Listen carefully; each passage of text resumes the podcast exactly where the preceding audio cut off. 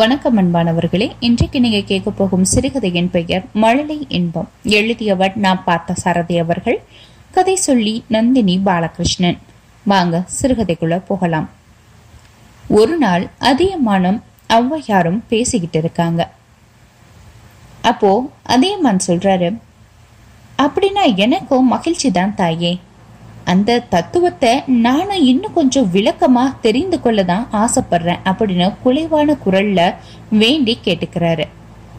இப்போ அவ்வையார் சொல்றாங்க கலை கவிதை கற்பனை இவைகள்ல ஈடுபட்டு சுவைப்பதற்கு என்ன இருக்கிறது? அப்படின்னு கேக்குறாங்க சிலர். அதை வெறுக்கவும் செய்கிறாங்க ஏட்டு சுரக்காய் என்று இகழவும் செய்கிறாங்க குழந்தைகளின் மழலையில் யாழை போன்ற இனிமை இல்லை.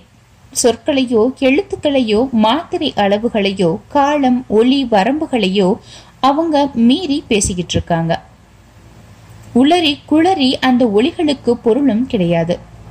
ஆனா இவ்வளவு குறைபாடு நிறைந்த அந்த மழலை மொழிகள் பெற்றோருக்கு மட்டும் ஏன் இவ்வளவு இனிமையா அவங்க காதல தேன் வந்து பாயிறது மாதிரி இருக்குது?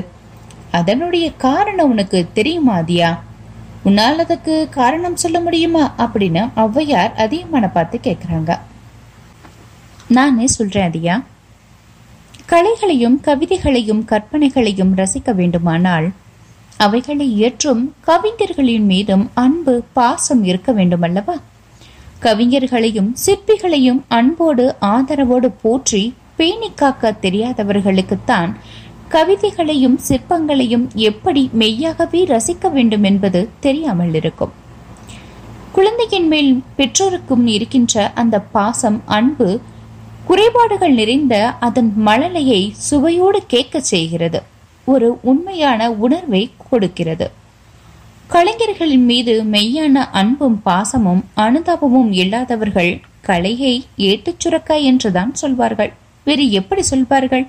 நான் சொல்வது உனக்கு விளங்குகிறதா அதியா விளங்குகிறது தாயே. கவிதை முதலிய கலைகளை மல்லை மொழியோடு ஒப்பிடுகிறீர்கள். கவிஞர் முதலியோர்களை சூதுவாதற்ற குழந்தைகளோடு ஒப்பிடுகிறீர்கள். ரசிகர்களை அவர்களின் பெற்றோர்கள் போன்று அன்பு பாசம் கொண்டவர்களாக ஒப்பிடுகிறீர்கள். நல்ல பாராட்டுக்களை தான் உங்களுக்கு. எவ்வளவு உன்னதமான கருத்தை சொல்லியிருக்கீங்க. எவ்வளவு அருமையான ஒப்பிட்டு அதை எனக்கு விளங்க வச்சிருக்கீங்க. அதியா நான் உங்ககிட்ட ஒன்று சொன்னா நீ கோச்சுக்க மாட்டியே அப்படின்னு அவையார் கேட்குறாங்க அதுக்கு அதியமான் சொல்றாரு என்ன தாயே நீங்க ஒன்று சொல்லி நான் கோபித்துக் கொள்வதா? என்ன விளையாட்டு? அஞ்சாமல் என்னவென்று சொல்லுங்க நான் கேட்கறதுக்கு ஆவலாயிருக்கேன் அப்படின்னு சொல்றாரு. கவிஞர்களை தன்னுடைய குழந்தை போல கருதி அன்பு பாசம் அனுதாபம் கொண்டு அவங்கள பேணி போற்றி பாதுகாக்கிற ஒரு பொறுப்புள்ள அரசன் தமிழ்நாட்டில் ஒரே ஒருவன் தான் இருக்கிறான். என்ன ஒரு உன்னதமான கருத்து? எவ்வளவு அருமையா ஒப்பிட்டு எனக்கு அதை விளங்க வச்சிட்டீங்க. அதியா நான் ஒன்று சொன்னா நீ கோச்சுக்க மாட்டியே. என்ன தாயே நீங்க ஒன்று சொல்லி நான் கோபித்துக் கொள்வதா? என்ன விளையாட்டு? அஞ்சாமல் என்னவென்று கூறுங்கள். கேட்க ஆவலாக இருக்கிறேன் அப்படின்னு சொல்றாரு அதியமான் கவிஞர்களை தன் குழந்தை போல கருதி அன்பு பாசம் அனுதாபம் கொண்டு பேணி பராமரிக்கிற அரசன் தமிழ்நாட்டில் ஒரே ஒருவன் தான் இருக்கிறான். அந்த ஒருவனுக்கு கவிதைகள் என்றால் தான் பெற்ற குழந்தைகளின் அமிழ்த மொழியை கேட்பது போல ஒரு இன்பம் இருக்கும். கவிஞர்கள் என்றால் அவனுக்கு உயிர். கவிதைகளை விட காவிய கர்த்தாவே உயர்ந்தவன்னு சொல்லுவான். காவிய கர்த்தாவை விட அவன் ஆன்மா உயர்ந்ததுன்னு நான் சொல்வேன்.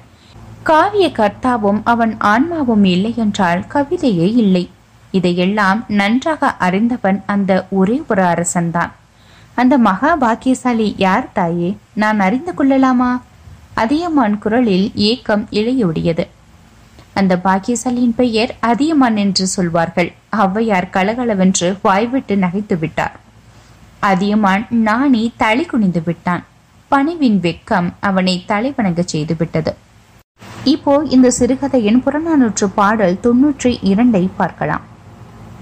யாழோடும் கொள்ள பொழுதோடும் புனரா பொருளறிவாராயினும் தந்தையருக்கு அருள் வந்த புதல்வர் தம் மழலை எண்வாய்ச் சொல்லும் அன்ன ஒன்னார் கடிமதில் அரண்பல கடந்த நெடுமான் அஞ்சி நீ அருணன் மாறே.